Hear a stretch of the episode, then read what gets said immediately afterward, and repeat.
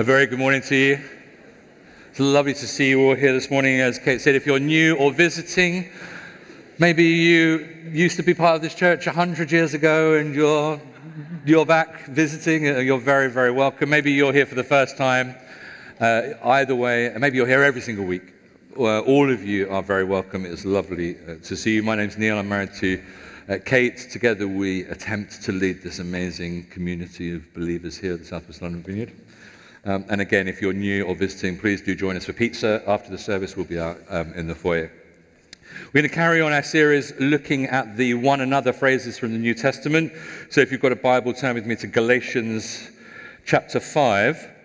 And we started this uh, series three weeks ago with a bit of an overview um, of the one another statements. And then we looked at loving one another. And then last week we looked at being devoted to one another or belonging to one another. And this week, I want us to look at how the Bible calls us as followers of Jesus to serve one another humbly in love, to serve one another in love. So let's, we're just going to take a look at just a couple of verses from Galatians chapter 5.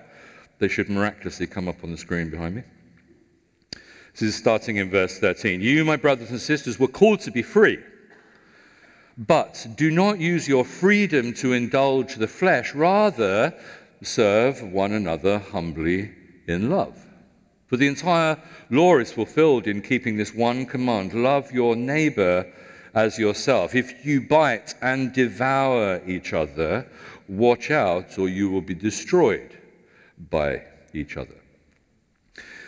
And what Paul's getting at here, and we'll dig into it in a, in a minute, uh, you can be sure of that, is, is now that, cast your mind back to our Romans 12 passage and looking at, reflecting on Romans 1 to 11, now that we are recipients of God's mercy and grace, in and through the life and the death and the resurrection and the ascension of Jesus, the good news, the good news of the gospel that has set us free.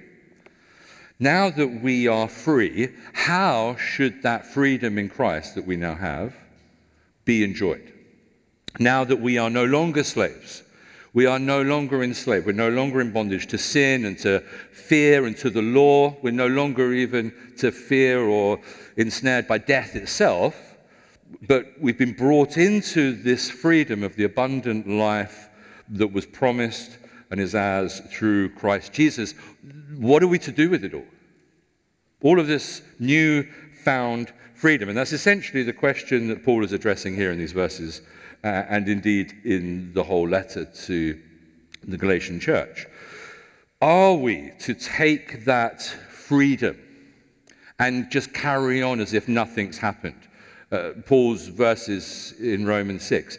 What shall we do then? Shall we say that, shall we, shall we carry on sinning that grace may abound? He says, Heaven forbid. No, no, no, of course we wouldn't do that. No.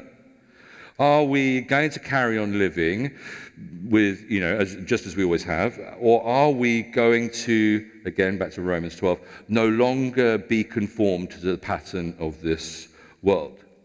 And instead, amongst many other things, are we going to be changed? Are we going to be different? And are we going to serve one another humbly in love? So, what we're going to try and do this morning is first we'll try and take a look at the context of these verses so that we can try and get our heads around what Paul is trying to say to the people that he was writing to. And then we'll think about what it actually means to serve one another humbly in love. And then lastly, we'll consider what serving one another in love looks like here at Southwest London Vineyard and how we can all roll up our sleeves and work out this aspect of this bit of one anothering in practice. Does that make sense? So, uh, first of all, let's try and get our heads around what's going on here in Galatians. Uh, what's been happening basically at the church there that has caused and prompted Paul to write this letter to them in the first place? And this letter to the Galatians, it was written to a number of churches in the region of Galatia, which is in modern day Turkey. Uh, Paul had been, on, he'd been there on one of his uh, missionary journeys. And he writes them this letter. And I mean, it's Paul. Okay, so that's kind of a given. Um, but you get this very, very clear sense that Paul's um, deeply passionate, a little bit frustrated, possibly a bit knocked. He's probably a little, feels a little bit angry. Some of the tone in like the first chapter feels a little. But that, I say, is Paul. Um, and the reason for that is because as you all probably know, Christianity began as a Jewish messianic movement in Jerusalem, but its message was supposed to be for all of humanity. It was supposed to be for everybody. And so, of course, what happens in the first century is we see that this message and this movement of Christianity begins to spread beyond Israel.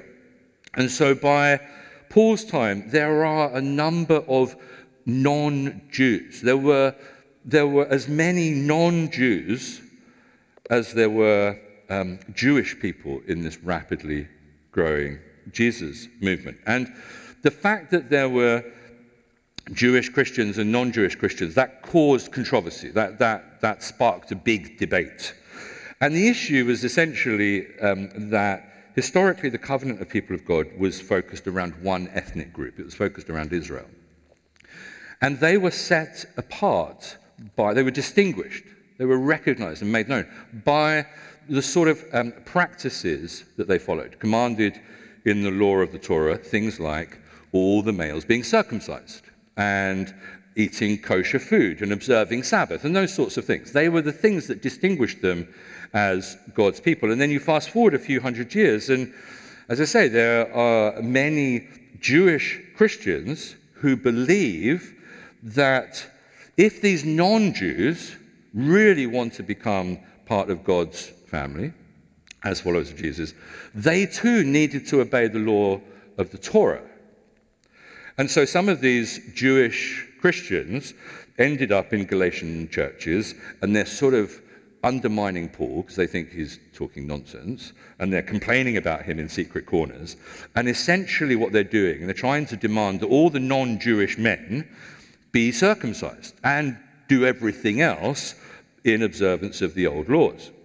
Anyway, when Paul finds this out, uh, of course, he's brokenhearted, but he's also pretty angry. Um, and this letter to the Galatian church is the result. And, and first of all, what he does is he challenges the Galatians in chapter 1 and so on with a, with a summary of the actual message of the gospel about the crucified Christ. And he says it's not that um, people are justified, people aren't made right before God by the works of the Torah. By following and observing the law, people are made right, people are justified, put right in a right relationship with God because of having faith in Jesus. We talked about this uh, last week or the week before. It's by grace alone, through faith alone, in Christ alone. And Paul is saying that any suggestion that we can be justified, that we can be made right, our relationship with God can be put right in any other way circumcision, kosher, Sabbath, whatever it is that you might want to come up with, good works he says that is a betrayal of the gospel of Jesus Christ. And that is why he's pretty hacked off. He's not happy about that. And he's saying, you know, when you put your trust in Jesus, what is true of Jesus becomes true of you. His life and his death and his resurrection uh, become yours when we begin to follow Jesus. Or as Paul says in Galatians uh, 2, verse 20, I have been crucified with Christ. It's no longer I who live, but it's Christ who lives in me. The life I now, I now live in this body, I live by faith in the Son of God who loved me and gave himself for me. And then back to our Galatians overview, Paul goes on to remind them that this um, good news, this gospel, Jesus, is, is not just for the Jews, but for everyone. Jesus died to create this new multi ethnic family, the church. And, and so, the reason, that, the only reason that anyone can say that they're in right standing or that they belong to God's covenant family isn't because they've obeyed the Torah or the law. It's only because, it can only ever be because of what Jesus has done for us. And it's something that we can not do for ourselves, none of us. Now, this profound understanding of what Jesus accomplished at the cross, this has huge implications for those who can now be included in God's covenant family and for what it means to live as a member of that family. See, God had always intended the law to be a temporary measure. The law was only ever supposed to be a temporary measure. Once Jesus came, Jesus fulfilled the promise of the law on Israel's behalf. Jesus was the faithful servant of God. He loved God, he loved his neighbor alike. And as Israel's king, he died to take humanity's sin into himself and bring redemption. And so now, through Jesus, the offspring of Abraham, God's blessing that was promised back in Genesis has come to all people, regardless of our ethnicity, our social status, or our gender. And that's why Paul, uh, for Paul, requiring Torah observance from uh, non Jewish Christians makes absolutely no sense. He's like, what are, you, what are you talking about? It's like acting if Jesus didn't fulfill God's promises. Jesus didn't deal with our sin. It neglects the newfound freedom that is granted and gained for us through Jesus and the gift of the Holy Spirit. What it does is it limits the promises and the blessing of being part of this multi ethnic um, family. And then Paul goes on in Galatians, and uh, this is what's most relevant to us this morning, um, actually, in terms of unpacking. And it's like, how is it that this gospel of Jesus, you know, and, and the gospel of Jesus alone, how is it that this truly transforms us? And what Paul says is it transforms us by the presence and the power of the Holy Spirit. And in chapters 5 and 6 of Galatians, Paul describes how Jesus' transforming presence in and through the power of the Holy Spirit is what's key. And what he does is he contrasts our old humanity, you know, how we lived before we came to faith in Jesus, with our new humanity now with Christ at the center of all that we do and think and believe. And the habits of the old humanity are obvious. He talks about them in chapter 6. You know, they're the kind of things, the kind of behaviors that dehumanize people, destroy relationships, destroy whole communities. And the Torah, of course, absolutely prohibited those behaviors, but Jesus actually puts those behaviors to death at the cross. He deals with them once and for all.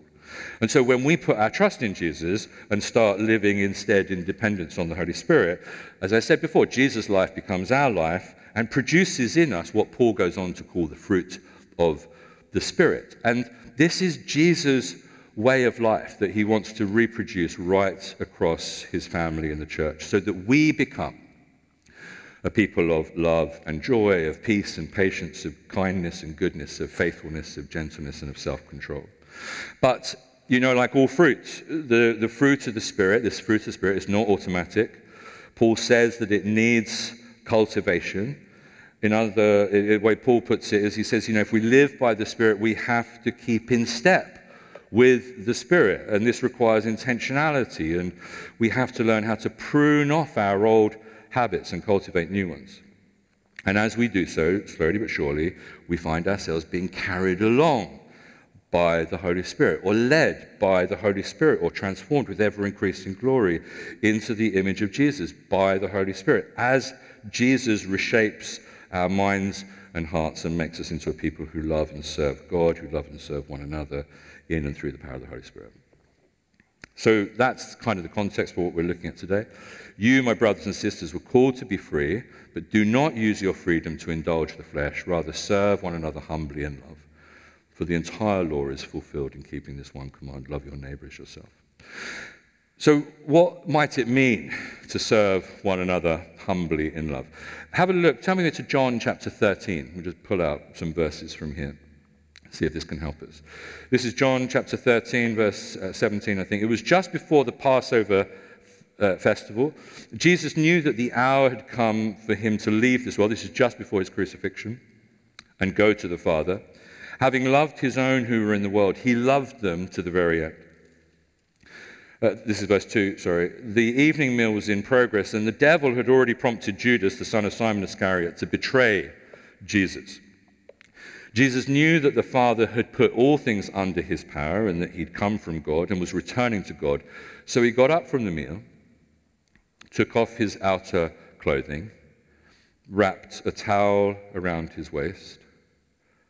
After that, he poured water into a basin and began to wash his disciples' feet, drying them with the towel that was wrapped around him. And here we've got this picture of Jesus rendering this incredibly humble act of service to his disciples by washing their feet. And obviously, washing one another's feet is slightly fallen out of practice. But, you know, walking the dusty roads of the first century meant that your feet needed washing, like regularly, uh, especially before you would think of reclining at a low table to have a meal with others where your feet would literally be in other people's faces.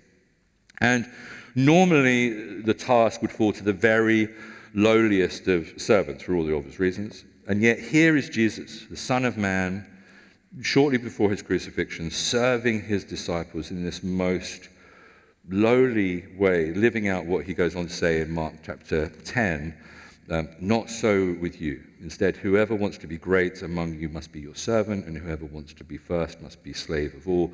For even the Son of Man did not come to be served, but to serve and to give his life as a ransom for many. This humility, this service, this love expressed by this act with this water and towel foreshadows definitely Jesus' ultimate act of service, humility, and love by his death on the, on the cross. And the way of Jesus, the life modeled by Jesus, it gives us all we need. It gives us the profound insight that we need into what serving uh, one another in love might look like. And the first thing is that serving one another is always going to require sacrifice. And the second thing is serving one another is always going to require humility. Serving in love will always cost us. If it doesn't cost us, it's not really serving. It's supposed to. Um, it cost Jesus his life and so, how should we expect that it will cost us anything less? Serving in love will always require humility. You know, it's back to our verses from Romans chapter 12, not thinking of ourselves more highly than we ought, but rather thinking of ourselves with sober judgment. Serving one another in love humbly will always require a humble heart, a willingness to put others above ourselves, uh, to prefer one another, to serve one another, to love one another.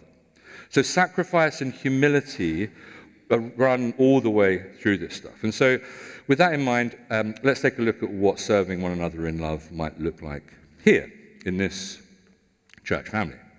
How might we serve one another? And again, you know, the idea of church as family, we've, we've seen over the past few weeks, is one of those metaphors from the scriptures to illustrate what this thing, the church, is and how we are to be with one another. And it's a really helpful way uh, to look at it. Uh, just like any, in any family, everyone has a part to play. It's back to uh, talk from last week, uh, verses Romans uh, 12, chapter 5. So in Christ, we, though many, form one body, and each member belongs to all the others. Just as in a family, you know, there may be many people, many parts in your family, but each one belongs to the others. So too it is with the church. So, back to our um, text from Galatians. In light of the newfound freedom we have in Christ through his life and death and resurrection, how are we to demonstrate the life of Christ to one another? And one of the keys way we do that is through serving one another humbly in love. Just like in any healthy family where we all get to play our part, you know, whether it's the, the washing up or loading the dishwasher or cooking supper or laying the table or clearing up, whatever it may be, these pretty ordinary and, and mundane things, they're, they're very much part of the, the warp and woof of family life. You know, in fact, it could be argued that it's actually around the kitchen sink or it's around the dining table or co laboring with one another that where, it's where real family is formed. And it's no different here in the church. You may have heard me talk about um, hotels and homes. Does that ring any bells? Where hotels are really great places to visit. I mean, who doesn't want to spend a few nights in the Four Seasons? Um, I certainly do. Yeah, it's nice. It's got. It's nice from time to time to be waited on hand and foot and have someone turn down your bed and put chocolates on your pillows. And it doesn't happen in our house. Seriously, just can't get the staff. Um, but hotels are not homes. You, you really don't want to live in a hotel. Maybe Claridge's. But I mean, you don't, you don't want to live in a hotel. Home, home is where the heart is, you know, with all of its challenges and tensions and joys and highs and lows. Home is where we belong. Home is where families made. And, and the church is supposed to be like a home, somewhere we all get to muck in together to make things work. Church isn't supposed to be a hotel where we pitch up as guests waiting for somebody to carry our bags to our room. That's fine for a very short while, but hotels are actually pretty lonely places. Home is where we all long to be. So, what does that look like here? Well, this may come as a great surprise to you, but none of the very many things that we all as a church are involved in happen without people. Uh, and on that front, just let me say our heart is and our hope is that, and our prayer is that here, every single one of us, in whatever ways we can, our heart and our hope and our prayer is that every single one of us would be involved in serving one another humbly in love in some way or another. But just to give you a bit of a snapshot and an idea of what it takes to be the church here, all of which we need your help to make happen every Sunday, week in, week out, just for this to happen. Uh, people serve one another, they serve you humbly in love. Uh, they arrive, there are people here arrive at 8 o'clock on a Sunday morning. Some have been out partying the night before, some have been at weddings, some have been at all kinds of things. And at 8 o'clock, they arrive, they set up the stage. This isn't all done. They set up the stage for the worship team. So um, the, this is here. Uh, they set up the PA, and that involves a fair amount of lugging and lifting so that we all get to hear what's going on. Someone sets up the projector and the laptop so that everyone gets to see what's going on. You can read the words. Uh, somebody clears this hall. This hall isn't this immaculate, beautiful, beautifully laid out vision of excellence that you see before you. Uh, it's interesting at 8 o'clock in the morning, and someone's moving chairs and tables and clearing debris from um, the children in the school. Uh, somebody else is here at 8 o'clock to fill up the urns so that the hot water is ready, so that you or we all can get our caffeine fix when we arrive. We wouldn't want there to be cold water. And, and that's just happening here. And then over in the gym, other people have arrived at 8 o'clock, half past 8. They're clearing up the gym so they can set it up for Vineyard Kids so that everything's ready for when the children arrive. And then teams arrive and put out signs and banners. Those banners that you see out on the street, somebody lugs those up and down and ties them, make sure all of the equipment's in the right place. And then teams arrive to run Vineyard Kids and the baby room and youth so that our kids can grow in their faith and their knowledge of Jesus. And then teams arrive to welcome people. And still other teams arrive to serve you tea and coffee. And then, uh, by the end of the service, wash up all of your dirty mugs those of you who don't bring your keep cups. Not saying anything. Um, our worship teams, these guys, you know, they lead us in worship and they will have spent, not the whole week, but a chunk of the week preparing, practicing, lead, you know, readying themselves to lead God, God's people into his presence. Uh, during the week, uh, someone has readied a talk, and uh, most of the time, I'm sorry, you get me. Uh, it's a short straw. But sometimes it's not me, right? Uh, and it's not me. Uh, it's somebody who doesn't do this all the time. And that could be someone who, as John Mumford always said, has taken an hour of prep for every minute that they speak. So if they talk for like 30 minutes, the person who gets up to speak could have easily spent 30 hours preparing this talk. 30 hours of prayer and of study and drafting and redrafting, just to attempt to encourage God's people from the scriptures. That's just Sundays. And then during the week, uh, teams of people serve one another in love at Grow Baby on Thursday, a food bank on Wednesday, or tea and toast on Tuesdays. On Tuesdays, uh, other teams serve on Alpha. Teams come together to pray and to lead small groups. Someone will have spent the whole day on Tuesday at least cooking so that the people who are arriving at Alpha have got something half decent, hopefully, to eat. During the week, our small group leaders uh, will have spent time preparing something to share with us all. And some of our small group leaders have been leading small groups for years, week in, week out, for years, serving one another humbly in love. Uh, they or hosts will tidy the house and get the house ready to welcome people. Maybe somebody's cooked a meal for everybody to share. And there's so much more. You know, all the pastoral care that goes on day in and day out outside of our small groups. Uh, we heard about the trustees. Trustees meet, you have no idea how regularly. They meet regularly, and even more regularly, they have to read endless emails from me with attachments of policies and procedures and documents, which are just joyful. Uh, these are just some of the things that make this place a home and not a hotel. And we all get to play our part. Everybody gets to play. And I get, you know, none of this is very sexy. It's all a bit ordinary. But, you know, the stuff of family life is actually pretty ordinary. Much of family life is cooking and cleaning and washing and tidying and then doing it all again the very next day. But it's in the midst of the ordinary that the extraordinary happens. It's sitting around the, diner, the, the dining table, sitting around having supper together, just that one time. Or maybe it's while you're washing up or you're clearing the decks after supper, that that conversation, the conversation, happens. And a moment comes, and it's totally out of the blue, that suddenly reminds you that this is family. This is home. And what's true in your homes and your families is true here in the church. It's in these moments, you know, lugging banners down the street in the rain so that maybe one person can spot that there's a church here and come to find Jesus. It's when you're setting up the PA or you're doing Vineyard Kids and you've got paint all over your hands and face, or you're in youth or you're in your small group, where you're just doing the very ordinary stuff that something extraordinary happens.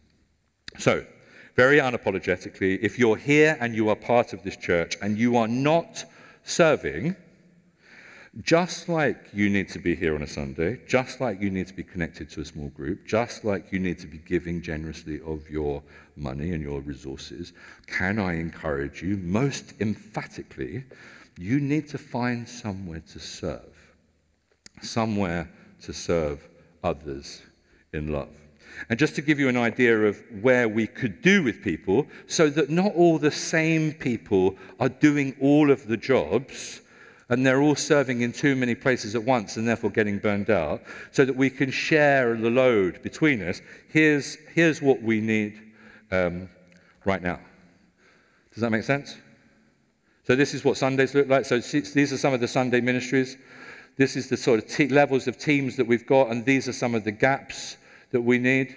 And then the next slide is some of the midweek spaces that we have. So as you're sitting here, you're like, oh my gosh, it's like I had no idea they needed help on the PA. I love PA. I am like a sound engineer. I'd love to serve, or I'd like to find out about that. You might be there and you're thinking, fantastic, you know, tea and coffee, they don't look like they need any help. That's all right, I won't do that then. Where else do they need help? Vineyard Kids. I had no idea they needed help. Yeah, they do. Youth, worship. I mean, there are so many things to get involved in. And, you know, we're not asking you to serve like every minute of every day for every part of your life. You just have to do it like once a month, 12 times a year. It's not huge. And if you're interested in finding out more, uh, come and speak to us or check out the website under how to get involved, helping out, um, and get in touch. And you can fill out a form and someone will get in touch with you. You're not signing your life away. But we will want to see every single one of us involved in serving somewhere. And basically, let's ensure, you know, uh, everyone in this church, whether you've been here five years or five minutes, I don't know, is serving on a team somewhere. Um, if we all roll up our sleeves, get stuck in, the things that need to be done will take no time at all. And honestly, it's much more fun. It's much more fun. There's two of you lugging the banners out on the streets in the rain. You can enjoy it together. It's a great way to get to know your family. It's a great way to get to know your brothers and sisters, co laboring with Christ. It's a great way to be family alongside one another, serving one another in love.